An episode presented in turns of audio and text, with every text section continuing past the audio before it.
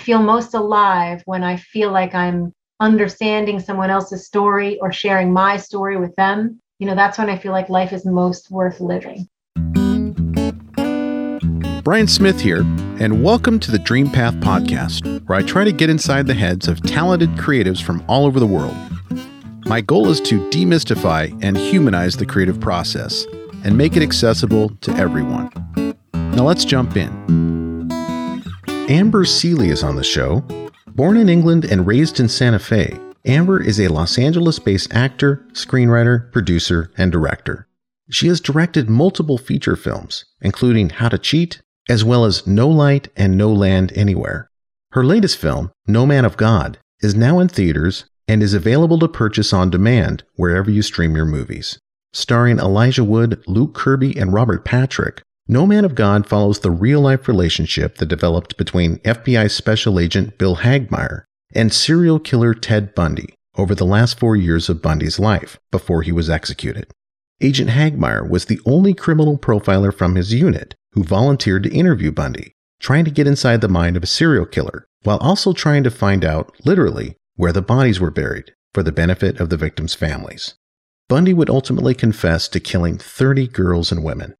In last week's Duocast with my producer Jason, I told Jason that there would be at least one Oscar nomination for No Man of God, which dives deep into one of the most fascinating on screen cop criminal relationships since Silence of the Lambs. In this interview, Amber talks about how she found her way into acting and then film as a screenwriter and director, she also talks about what attracted her to directing this film, even though Bundy had been the subject of other films, and what it was like trying to find the perfect Ted Bundy during casting. Finally, Amber wraps up the interview with some advice for folks wanting to break into the film industry.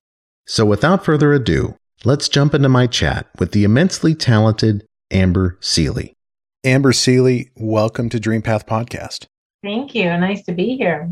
So, we're here to talk about a pretty special film, No Man of God. And for the benefit of my listeners, rather than me describing this film, can you give us your nutshell version of what this film is about and why it is different and important to see versus all of the other work that's out there on Ted Bundy and, you know, documentary and narrative and otherwise? Oh, okay. That's a good question. I mean, part of me is like, I want you to describe it because I love hearing, that's my favorite thing is hearing other people describe my films, but I'm going to try. Let's see. Um, well, first of all, it's about Bill Hagmaier, who is a real life um, FBI profiler, and uh, Ted Bundy, who we all know. And it's about the friendship uh, that the two of them formed when Bill was first starting out being an FBI profiler and he went to the Florida State Prison to interview Bundy to try to. They were some of the first profilers in the world when Reagan started the the part of the FBI that that handles profilers. And so he went to interview Bundy to try to understand the serial killer mindset with the hopes that they could then, you know, stop future crimes from happening. So it's essentially about their friendship, their relationship, and the impact that sitting and talking to Ted Bundy had on Bill, had on his own sense of I guess you could say, morality or his own conscience. And it also asks the kind of larger question of us, the audience, which is why are we so interested in Bundy? And why do we know Bundy's name and not the victims' names? And why do we continue to make movies about Bundy? And by the way, I'm as guilty as the next person for that, right? Right. So why is it different to, you know, why is it different to other Bundy films, you know, or how is it different? You know, I can't, I guess, totally answer that question. All I know is that for me, uh, when I read the script, you know, my first before I had read it, my first thought was like another Bundy movie. Like, what do we, does the world need another Bundy movie? And me direct a Bundy movie? You know, if you're familiar with my work, I'm not a natural fit. You wouldn't, no one that I know of would have assumed, oh yeah, an Amber Sealey Bundy film. But then when I read it, I thought, I actually have something to say about this. Like I had a reaction to the script and I felt like there was a kind of a, a new piece of information. Mm-hmm. One of those was that felt like my interpretation of Bundy I hadn't seen, and the other Bundy films that came before mine are excellent. You know, this is not, not to disparage them, but I hadn't seen an interpretation of Bundy that to me felt like how I saw him. So that I felt like I wanted that to be, you know, to be kind of part of the narrative or the canon of films on Bundy. But I also, and this kind of leads to your last question about why why is it important? I also felt like there was a whole piece of the equation missing in in you know the other bundy films and again this is not to disparage them it's just that you know it's just my piece that i felt like was important to add which is that the story is not only Bundy's, it's also the it's also kind of very much in the women's, you know, a woman's experience. Mm-hmm. Every woman I know knows what it's like to walk down a dark alley, hear footsteps behind you, and get scared. We are all trained when we go off to college to get mace, to get hold keys in our hand with the key sticking out so we can, you know, stab someone if we have to. You know, we all know that our bodies can be at risk. And so to me, that's a part of this narrative. And so it was important to me to infuse the film with these kind of silent women who are both looking at Bill and looking at Bundy and kind of not only having to experience the listening to what they're saying and what they're doing, but also essentially looking at us and asking, why are you so interested in this? Mm. You know? Yeah. And I'm as guilty of that as an expert, you know, like uh, um it, it's it's complicated. I guess I think that two things can exist at the same time. One, it can be wrong that there are so many Bundy movies and there, that, that there and it can be true that there are too many and it can also be true that there needed to be one more this one and that i had something to say and something new to add to the conversation Mm-hmm. um, so it's a, it's a really complicated it's a complicated issue and i don't i don't know that i have the answer but i i like asking those questions so Yeah, yeah. Yeah. I, think it, what I like about the film is that it stands alone on its own, even if you have no understanding of the history of Ted Bundy.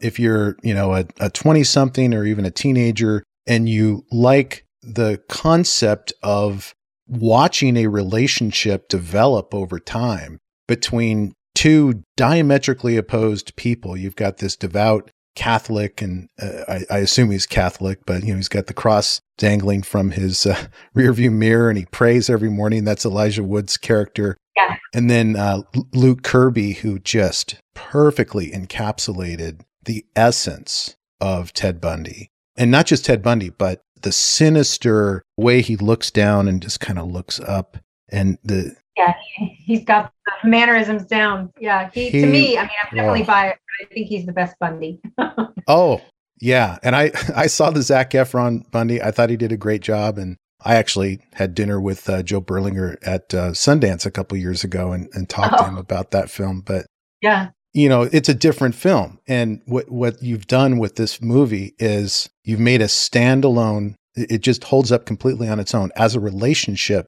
a friendship evolving over time that's extremely complicated. And at the end, you're left with the, the this is what I love about film. You know, it leaves you with an uneasy feeling of this duality of man thing where, you know, we're all capable of good and evil. And I think Ted Bundy or, or uh, Luke Kirby's, you know, character did a great job of making Elijah Wood's character, Bill Hagmaier, understand how close human beings are to each other, even though one has committed a horrific crime, one has not. There's there's commonality there that you were exploring, yeah and I was just riveted by it.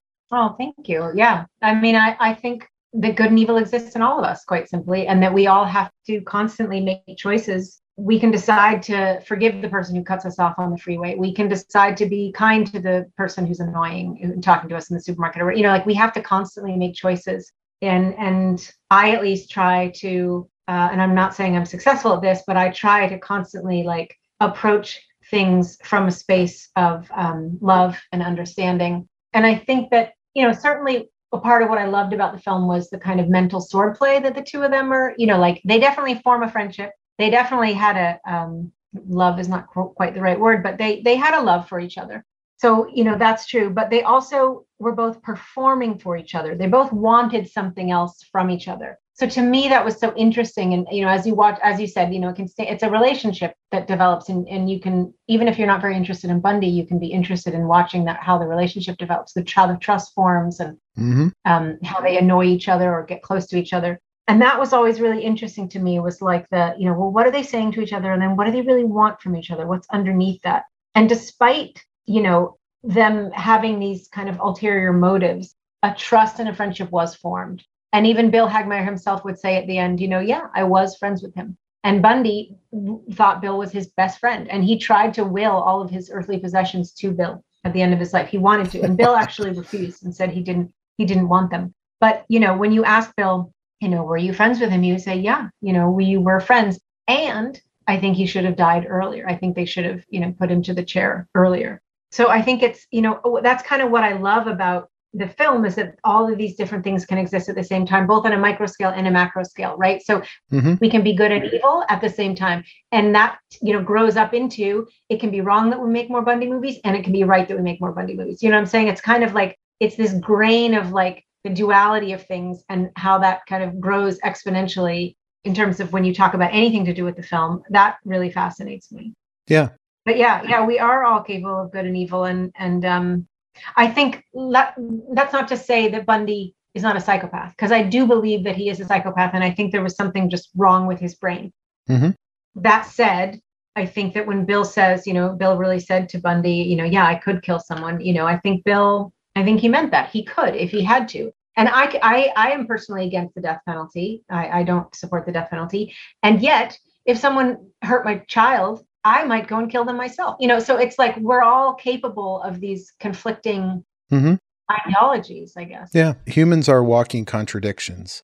yeah. You've done a really great job of of capturing that concept on film and also distinguishing this film from other films like specifically Berlinger's narrative film and his documentary, which are very plot driven. Um, and then this happens and that happens and you know you're you're seeing Bundy goes to jail and then he escapes from jail and there's not a relationship that's being examined necessarily in those movies and that's what i, I love about yeah. no, Nomad of God is it's just like a constant study of this relationship yeah. you know in a my dinner with andre sort of yeah, form, I, format one of our producers daniel noah who i love he he when i kind of pitched him my concept he was like it's like if Terrence Malick made my dinner with Andre. And I was like, yeah, that's that's it.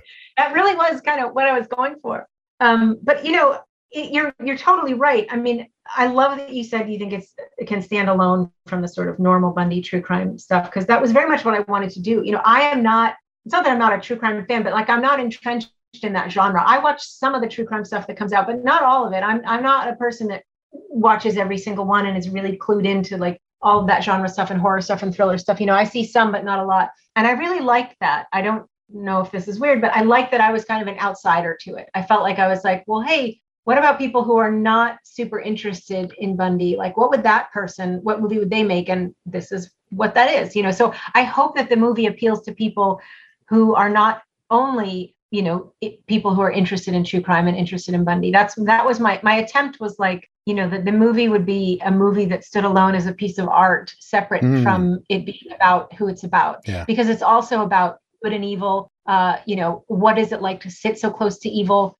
How do our choices affect other people? Does god exist? What does believing in god mean? You know so it's it's also about all of those uh, very universal themes. It's not just about bundy and i would in fact even argue that it's more a bill hagmaier movie than it is a ted bundy movie. Yeah i think you're right because it's obviously fascinating to watch luke kirby yeah.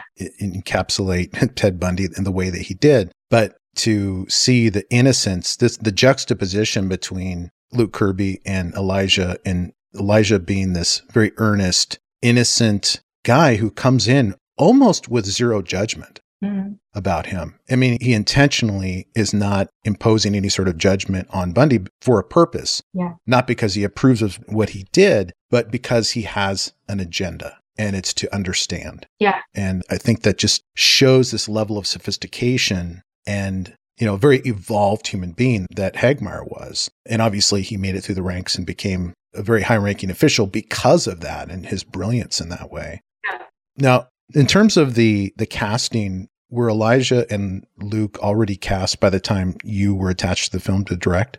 No, so Elijah was Elijah. Uh, you know, it's his. Uh, he's a partner in the production company SpectreVision. So okay, he, they had been trying to make the movie for about I don't know four or five years before I had come on, and at some point, Elijah decided that he was really interested in Bill's journey and in that character. And I was really so when I came on, he was already attached, and I was thrilled with that because I've always been a fan of Elijah's. And and Elijah has a natural empathy and, like you said, a lack of judgment and a kindness to him and that's a similar thing that bill has and so i thought this is really interesting casting you know and, and also who wouldn't want to sit across from those big blue eyes and i mean I, you know you sit across from them you want to tell them everything right so i could see and bill had that kind of um, thing where you sit opposite him and you just want to tell him everything he's very warm and just he invites you to to share with him mm-hmm. and he's very generous with what he shares as well which i think you know, when you tell someone something private, they're more likely to tell you something private. And so he engenders that kind of dialogue.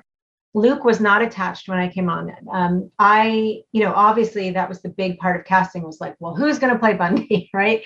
And Luke, I have always been a fan of his. I've been wanting to work with him, and he just popped into my head. And we offered him the role through his agents, and he turned it down. And I was like, okay, I understand that. And I want to talk to him. Like, let's, you know, can I just speak to him? Can I get him to know me and get him to know like my take on the movie? And um, because I can understand why he would turn it down. It's for this, the same reasons why when the script came to me, I was like, another Bundy movie, you know, like, so I related to his um, reluctance. And so we have friends in common. I reached out to him and we met. Um, this is right at the beginning of the pandemic. We met in a park and we had a socially distanced walk. We walked for like three hours and we just talked. And and then it became really apparent that we had similar uh, concerns about making another Bundy movie, you know, and we were worried about are we saying something new? Why are we putting this into the stratosphere, you know? And once I pitched, you know, my vision to him, luckily he was he was on board. Yeah. I just couldn't I couldn't envision making it with anybody else. He was so perfect and I yeah, so I'm so happy I I, I strong armed him into doing it. yeah. Well, a 3-hour walk through the park sounds like a you know, you you did something right there. He, he reminds me. I, I got on my knees and I, I no. he, he's he's an interesting guy. I I haven't seen a lot of his stuff before seeing this film, but I've seen a few interviews that you guys have done together. At least the Collider interview back in uh, when you're Tribeca. Yeah. And um, he reminds me of the type of guy, almost like a Michael Jordan of acting, where if you ask Michael Jordan, how do you shoot so many three pointers so accurately? He's probably going to scratch his head and be like, you know, I can't really, it's not something I can articulate yeah. in words. You know, he, he's in that zone of, yeah. he's just so freaking talented, but it's not his comfort zone to be saying, all right, this is, you know, this is how I approach the role and this is how I got into character and got past these challenges. He seemed to to kind of Very struggle humble. a little bit. Yeah. Yeah. But with Elijah, he just seems like a natural when it comes to you know, what is this movie about? And you're like, wow. I mean, he can just deliver. Yeah. Like, uh, oh no, we did. We were doing some press today together, and I was like, God, I'd love to have that skill to be so articulate. It sounds so smart and articulate. He's really good at the interview that Elijah. Yeah, he's very I mean both of them are very smart and uh mm-hmm. and just really good guys and and both so talented. You know, for me, I have nothing negative to say about working with either of them. It was just like pure pure joy. Um, but yeah, Luke is very um, humble. I mean, they're both humble, but just because you had asked about Luke, you know, he, he doesn't really like to talk about I'm I'm guessing, I can't say this for sure, but I don't think he really likes to talk about his process publicly like that. Right. But yeah, he's just so talented and yeah, I mean, you should check out some of his other stuff. I, I really loved him in Sarah Polley's movie Take This Waltz. Um, he also had a really great Canadian TV show called Slings and Arrows. Hmm. I think it's from the 90s maybe, but anyway, it's it's very it's very good with Rachel McAdams. It kind of was their I think it was one of their first big things they did. Well, that's right. He's Canadian. He's Canadian. Yeah. yeah. He also he has that kind of 80s man look to him. You know, there's a very different form of masculinity and sort of what's considered sexy now from then. Mm. You know, then yeah. we were people were didn't weigh as much. You know, there wasn't so much of a like liking this big hulky kind of male thing. It was more, you know, right. men were not as as into pumping up their upper body as they are now. Right. So it was a different look. It was a lankier look, and Bundy had that. He was tall and thin, and Luke is tall and thin, and and the way Luke sits to me as well, like his just his natural kind of body, sort of a fluidity mm-hmm. that he has. That was also very of the time period for you know. So that was another thing that I really liked about about him is that he felt very um vintage. Is that the right mm-hmm. word? You know. Yeah. yeah.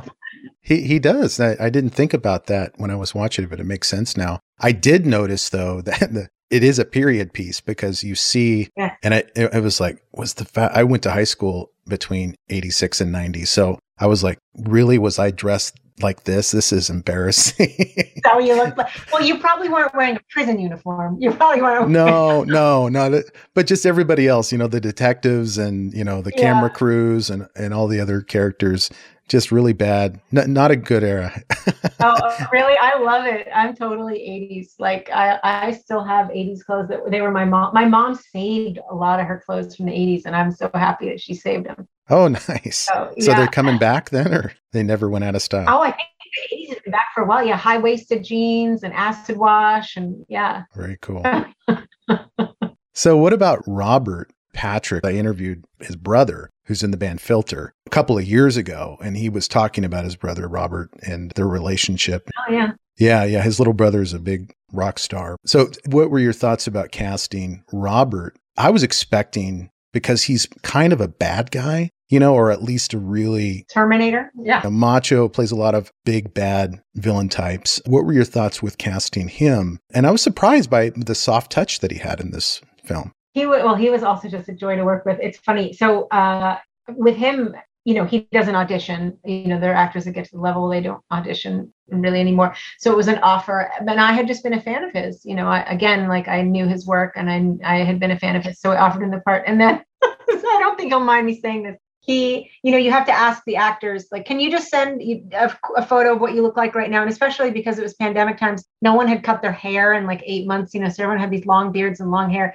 And we need you know costumes hair and makeup. They need to know what do they look like? Do i need to plan time for a haircut? You know or have they gained weight? Have they lost weight? So they send an image and, and robert sent these shots of himself and he's he's wearing no shirt like a bike a leather biker jacket like yep. tattoos, and, and he's just like looking at the camera. Can we swear on this podcast? Yeah. Um. Okay. Well, he's looking at the camera like you know, fuck you. Like I'm, a, you know, and I and I went, oh shit, what have I got myself into with this guy? And then um, he shows up and uh, and he's just lovely and really fun to work with and he was uh, you know really game to try anything and and and do things you know i because so much of the movie is the two leads sitting in a room with nothing in their hands talking to each other. And then a lot and then the second biggest part of the movie is uh, bill talking to robert patrick's character his boss in in a room not doing anything. And i thought i gotta have one actor doing something at some point you know? So i would throw these things at robert. I was like you know what? You're you're a guy who's con- you're fastidious about your looks. You you're flossing your teeth you're shining your shoes you know. And he was like oh this is great. I love it you know. So he was really um game yeah. to try try anything. And really really fun big big personality. But i'll never forget when he sent out texted me that image and i was like oh wow. This is this is not who i thought he was yeah th- that's exactly the way his brother richard described him he, he just you know richard's a i think uh, a little bit younger than robert and said, yeah, he's actually in a biker gang yeah. in California, drives, you know, a Harley and wears all the leather and everything. And yeah. Richard is in awe of his brother and probably a little intimidated too. I'm sure has got beat up a few times by him. Yeah. Oh no, I was a little like, oh God, am I, uh, should I be scared of him? But he was a sweetheart. Yeah, no, he was great. But yeah, I, I, was trying to figure out what the biker gang was. I was like, is this a religious biker gang? Like I was trying to figure out what it was. I never did figure it out, so I have to ask him. I, he'd probably have to kill you if he told you. So I know he might. So maybe I won't. Won't ask him. so the the writer Kit Lesser, which is a pseudonym, I guess, for C. Robert Cargill, who wrote Doctor Strange, Sinister, and Sinister Two. Do you have any insight into why he used a pseudonym for writing the script? You know, I don't. I mean, I, I'm I'm a big fan of his, whatever name he uses. You know, I really I, I like him, and um, I like his writing. I think that um, I mean he should, you know, he, he he would know better than me. I think it was just creative differences, you know, and I think that you know he has a brand, and you know uh, maybe this one didn't fit into that, but that's just me guessing. I don't know, but all I know is I'm a fan of his, and and we get along great, and um, you know, yeah, yeah. I think it's creative differences.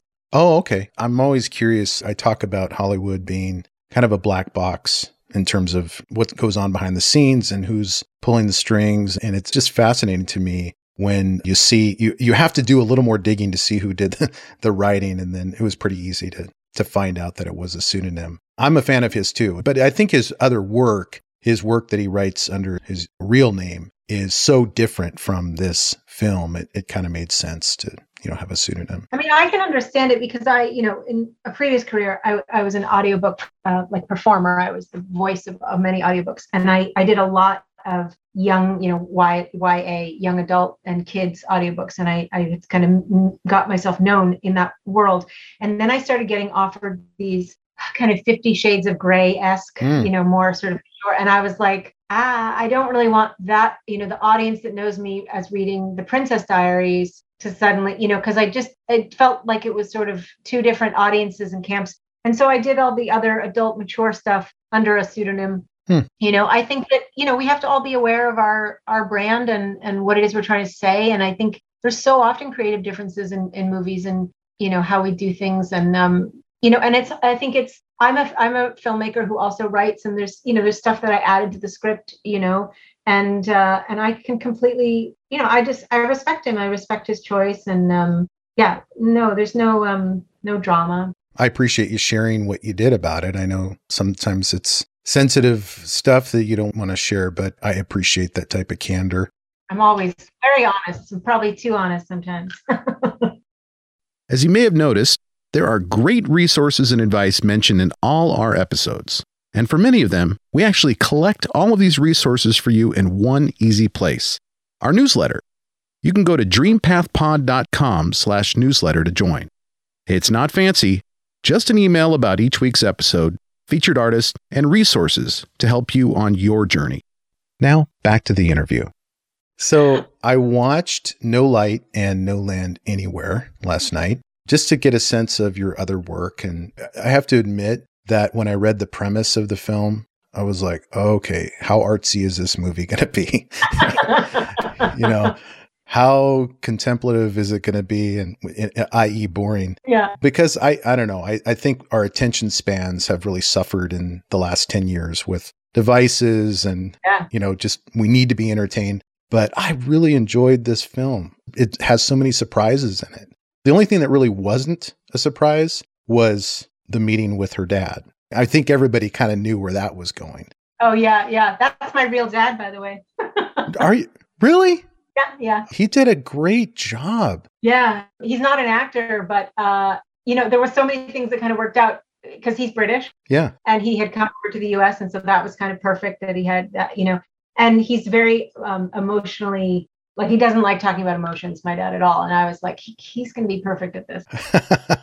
So yeah, it was pretty fun to. I, I think it was maybe a little traumatizing for him to play that part, but yeah, no, I mean, I think. Well, thank you for watching the film. I appreciate it. Um, but yeah, I think that anyone who had seen any of my other films, like I think I had said this before about me being kind of an outsider, but I think you know I'm, I wouldn't have been a natural fit to consider, you know, for No Man of God, and so right. that was part of what was so interesting to me was getting to getting to do No Man of God after having done stuff like No Light, No Land Anywhere, which is you know, as you say, mu- much more indie and maybe much more in the kind of emotional realm than No Man of God is.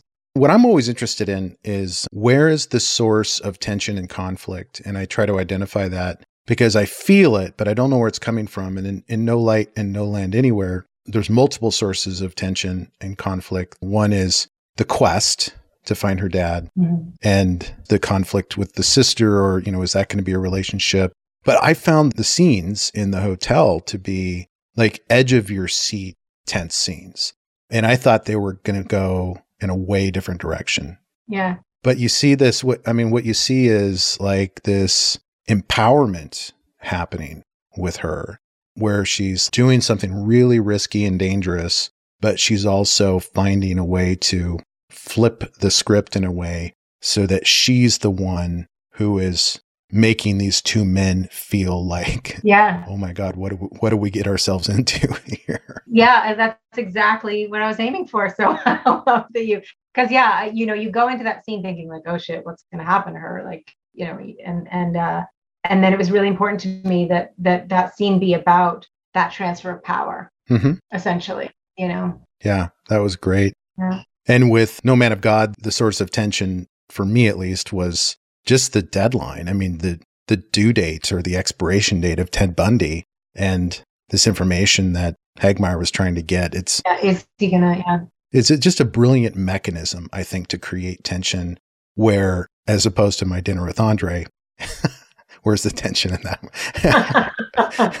just the when's my meal gonna come or yeah yeah no i mean i i mean there's nothing there's no more sense of a ticking clock than a literal ticking clock to your execution you know and for hagmaier i mean that was such a powerful thing i remember asking him like did it haunt you to hear the things that Bundy said to you? And and he said, no. You know what really haunted me was um, the times I had to go knock on someone's door and tell them that their daughter was dead, or you know, or tell them that I you know couldn't find their daughter, didn't know what happened to her. You know, that's the stuff that kept him up at night. Mm-hmm. And so that's the tension for Bill is the like, I want to get this information. You know, there are families there who want answers about their their child. You know. Yeah. And um and it that that really for him those were really high stakes. You know.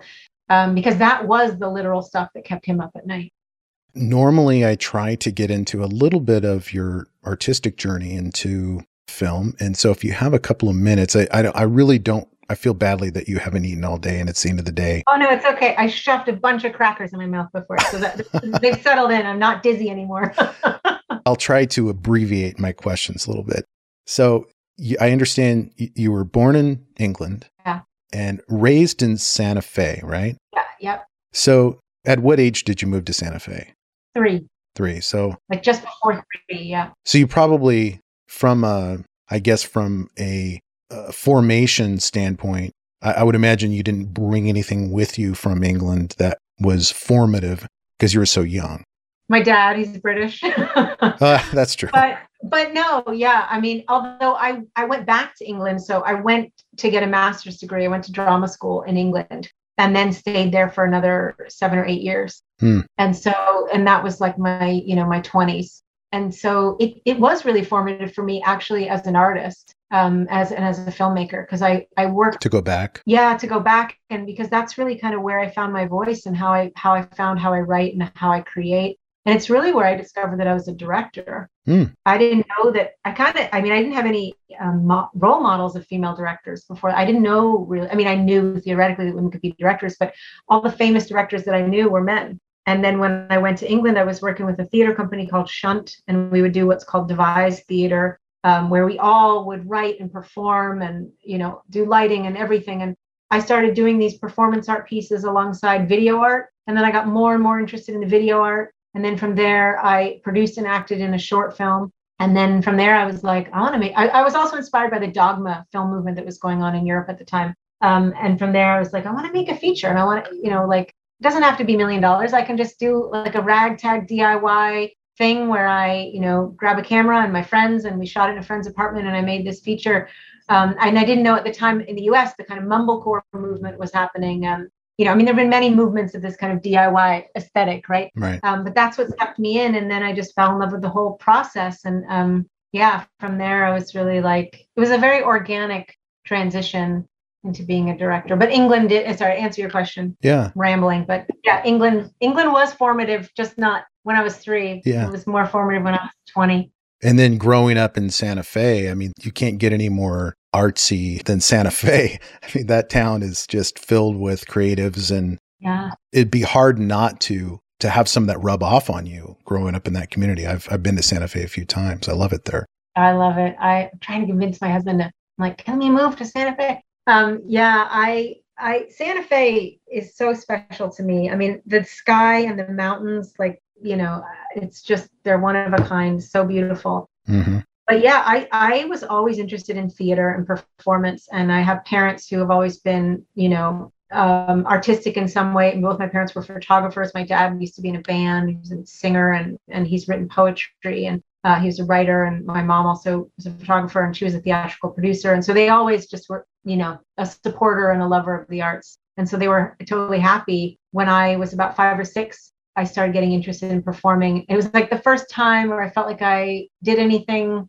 good or that I was good at anything. It was the first time I got attention from grown-ups at being like good at something, you know. hmm Uh, I guess I was just attention seeking or whatever. And then I I got into it. My parents always kept me in theater and yeah, I always knew that I wanted to be involved in the telling of stories. Well, I think you found a perfect fit in terms of exactly where you should be because th- this film was so well executed. It's a beautiful film. So kudos to your cinematographer. And I love hearing the origin stories of, you know, how people find their passion. And thank you for sharing about that. So I know it's changed so much over the years in terms of how you get into the business. Now people are making content on their phones and they're being seen that way on TikTok and Instagram and YouTube.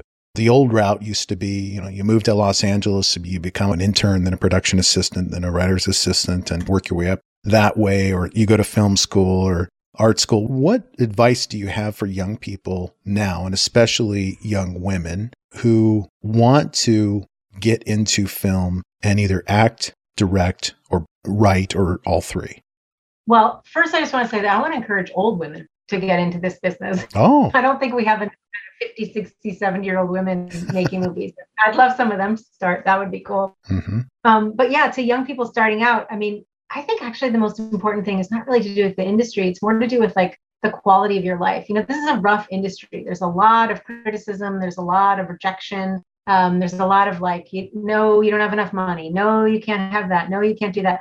And so it's really important that you foster like a healthy life experience uh, surrounding your your work life you know that you have friendships and relationships and a home life that is uh, that enriches you and that feels good you have somewhere nice and soft to land at the end of the day so that's something i always try to recommend and then um, the other thing is, is that there's just no one path you know as you said you know now with tiktok and, and youtube and you know people are doing their own thing any which way and you can make it work by like you said becoming an agent's assistant and working your way up, or you can make it work by just posting videos on TikTok. And there's just no one answer. It's really like you just have to find your own path and just keep going. Mm-hmm. Because as I said, there's going to be so much rejection, and you just have to keep going despite that. And it can be quite painful at times. Um, I mean, you know, nobody likes harsh criticism, I don't think. And, but you just gotta I don't know. Like I think that if it does, if you if you if you want to stop, that's great, and you stop. But there are people, and that I consider myself one of them, that just like the desire to tell stories and the way that they connect to humanity and even the earth is is through creating art. And um, my child's coming in. Um, and so you know, for me, that's just how it is, and it's it's always going to be that way. Whether I'm uh, whether I'm writing or acting or directing, you know, to me, it's it's the way I connect to other humans and the way I feel like, in a sense, it's like a way out of my of depression. It's like I feel most alive when I feel like I'm understanding someone else's story or sharing my story with them. You know, that's when I feel like life is most worth living. Nice.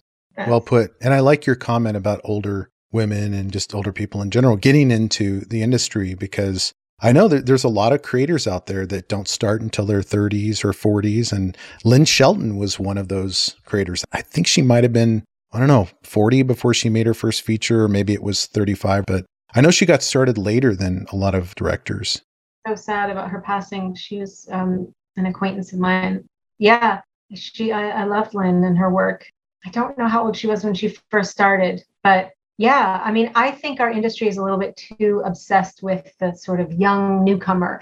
You know, you always hear the story of the 22 year old, and it's always a boy, 22 year old boy straight out of school who wrote this fantastic script and makes an amazing movie. And sure, it's an amazing movie, you know, but to me that's that that's an old that's a trope now you know mm-hmm. it's like i know about the 22 year old cool boy you know i don't know about the 22 year old girl who makes an amazing movie and i certainly don't know about the 60 year old woman who makes an amazing first movie you know mm-hmm. those are the stories that to me at least are interesting and, and new and i wish that our industry had more um, grants and programs that were aimed at finding older story storytellers um, because i think we have so much to support the first time filmmaker and the young filmmaker and uh, you know, the young filmmaker, you know, first of all, they're probably living in an apartment that's like, I don't know, 500 bucks a month. You know, they don't have obligations like rent and healthcare and stuff, you know, to worry about. And it's, you know, old, it's, I think it, it's much harder for older people to break into a new industry than it is for, for young people, mm-hmm. you know, mm-hmm. who can just live on canned beans, you know, and don't have kids to support. Is there a resource for people to go to and see what grants are available, what opportunities like Sundance Labs are available, or do you have to Google it and search around and compile those resources yourself? Unfortunately, it's the latter. Yeah, you just they're they're everywhere. I mean, Sundance certainly has on their website all of their programs, but there's New York Women in Film. They have a female over 40 writing grant. There's ton, there are tons of different, but yeah, unfortunately, there's not. You know, certain friends of mine sometimes will make like a Google Drive and compile but they also change you know there'll be a grant that's available for like five years and then the money runs out and it's not available and so unfortunately, you do have to just individually Google, you know, and I would recommend Googling like, you know, if you're a, you know, queer Jewish person from Wisconsin, like Google that because there might be a local Wisconsin grant, you know. Um, mm. So yeah, there's there's um there are a lot of different things out there, but you kind of have to do unfortunately do the research on your own. One last question: short films.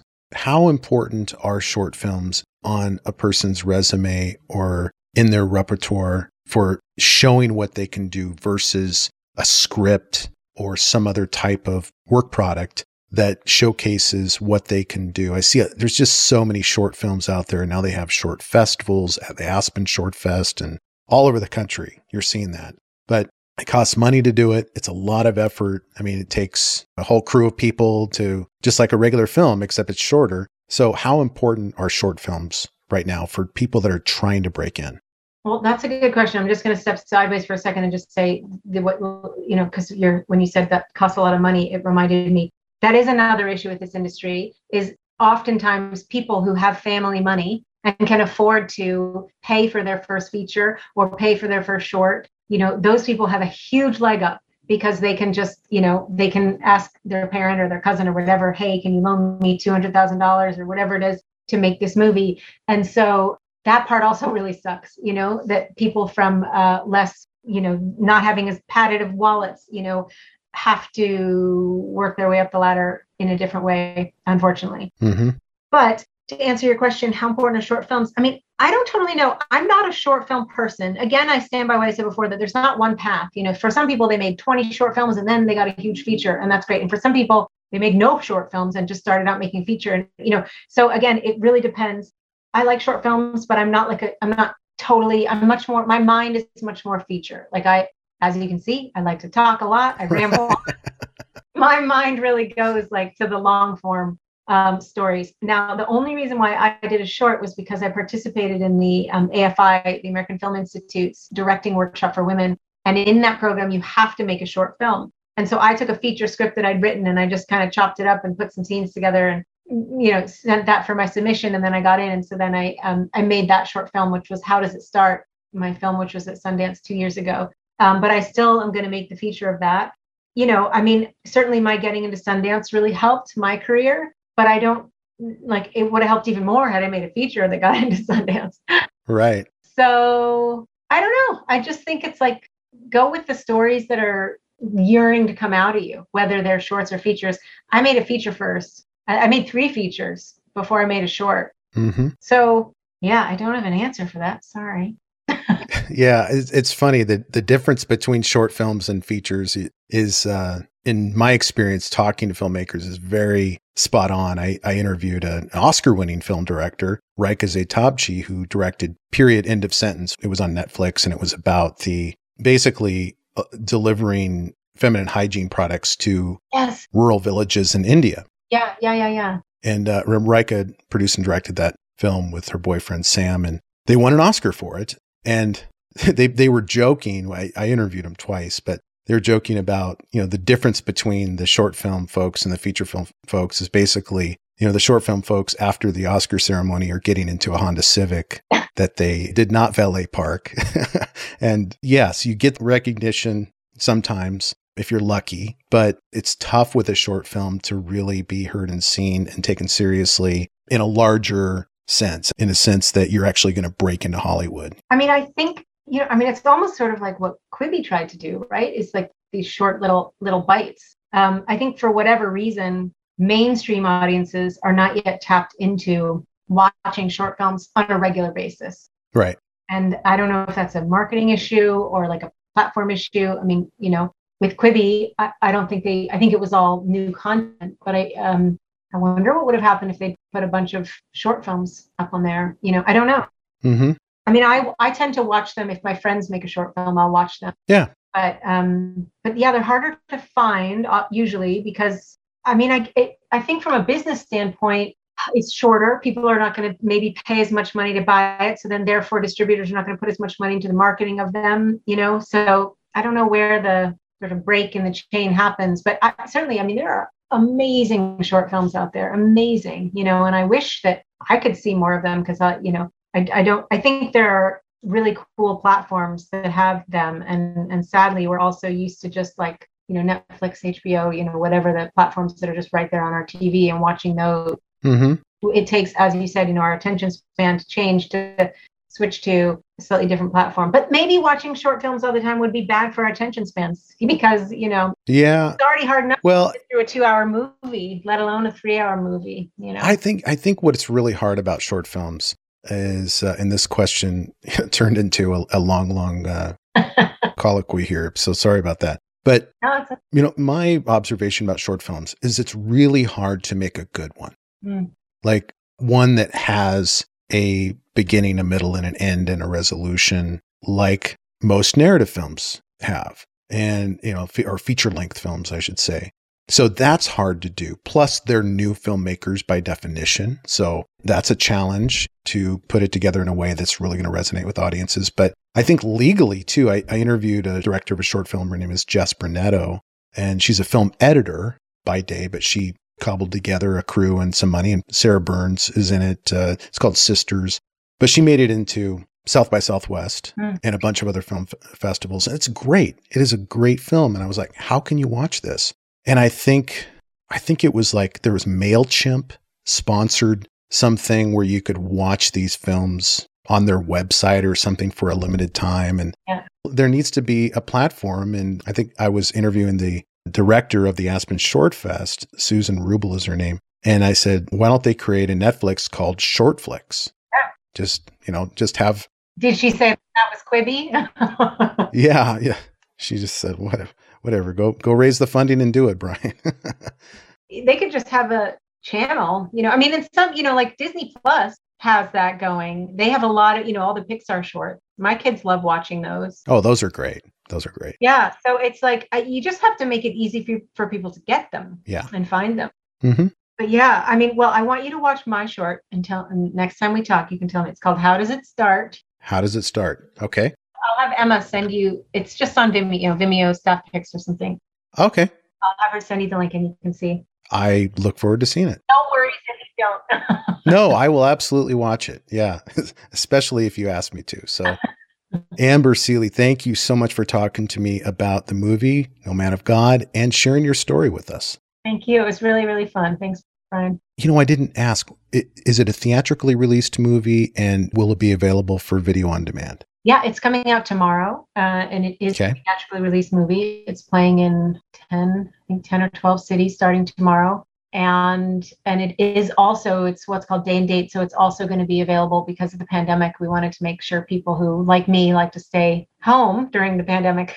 So it's also going to be on you know iTunes and Amazon and Vudu, Roku, you know all the places where you can buy a movie. Oh, great. Fantastic. Well, when this launches, I'm going to put in the show notes all of the links to where they can go watch the movie and your social media contacts. And thanks again. Good luck with the uh, premiere of this movie. Thanks so much. Appreciate it. Hey, thank you for listening, and I hope you enjoyed today's episode. If so, I have a favor to ask. Can you go to wherever you listen to podcasts and leave me a review? Your feedback is what keeps this podcast going. You can also check us out on Instagram, Twitter, and Facebook with the handle at DreamPathPod. And as always, go find your dream path.